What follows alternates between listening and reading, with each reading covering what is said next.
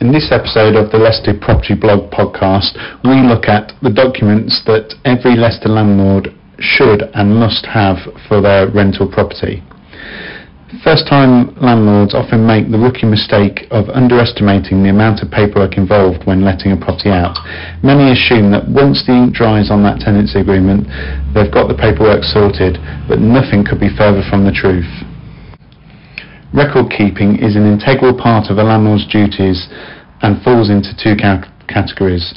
The first one, documents that you must keep, so landlords are required to, by law to keep a copy of records covering such things as gas safety inspections, deposit certificates, but then also there are documents that are wise to keep.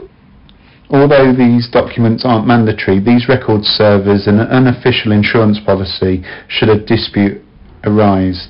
If you wind up in court, you don't want to rely upon a vague recollection that you paid a guy who was either called Terry or Trevor sometime in 2019 to sort out a few maintenance issues.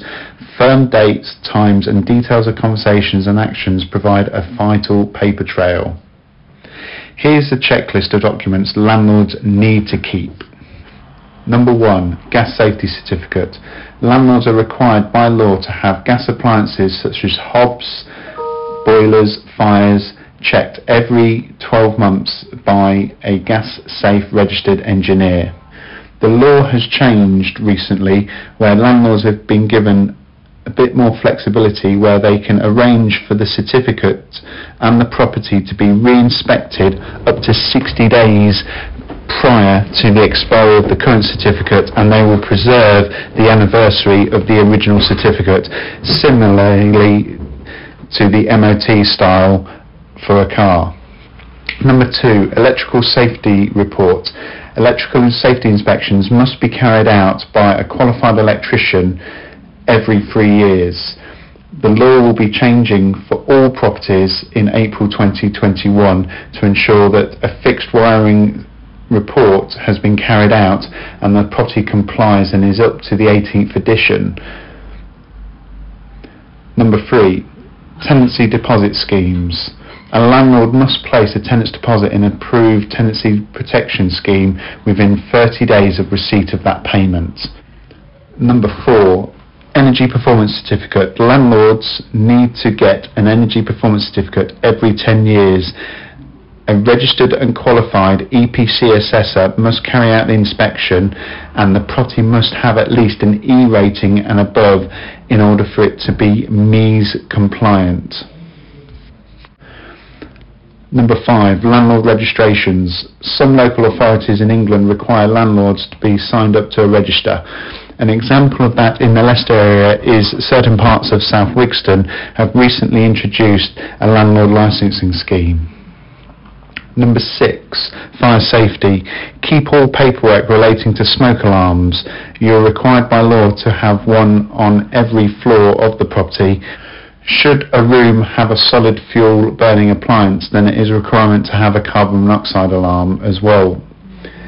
It is also important to check the expiry date of your smoke alarms and carbon monoxide alarms as quite often they will only be valid for a certain lifespan and having an out of date smoke alarm is as bad as having no smoke alarm at all.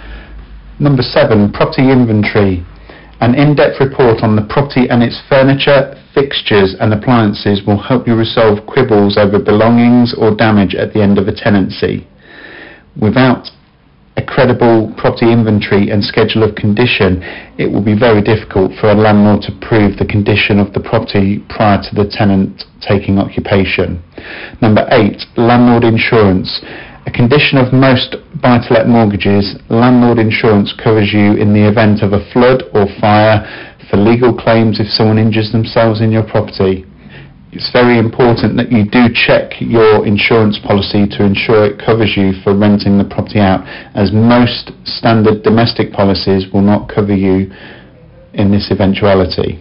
Number nine, repair works. Keep all paperwork relating to repairs carried out at the property, as well as any copies of correspondence between you and the tenant reporting such matters.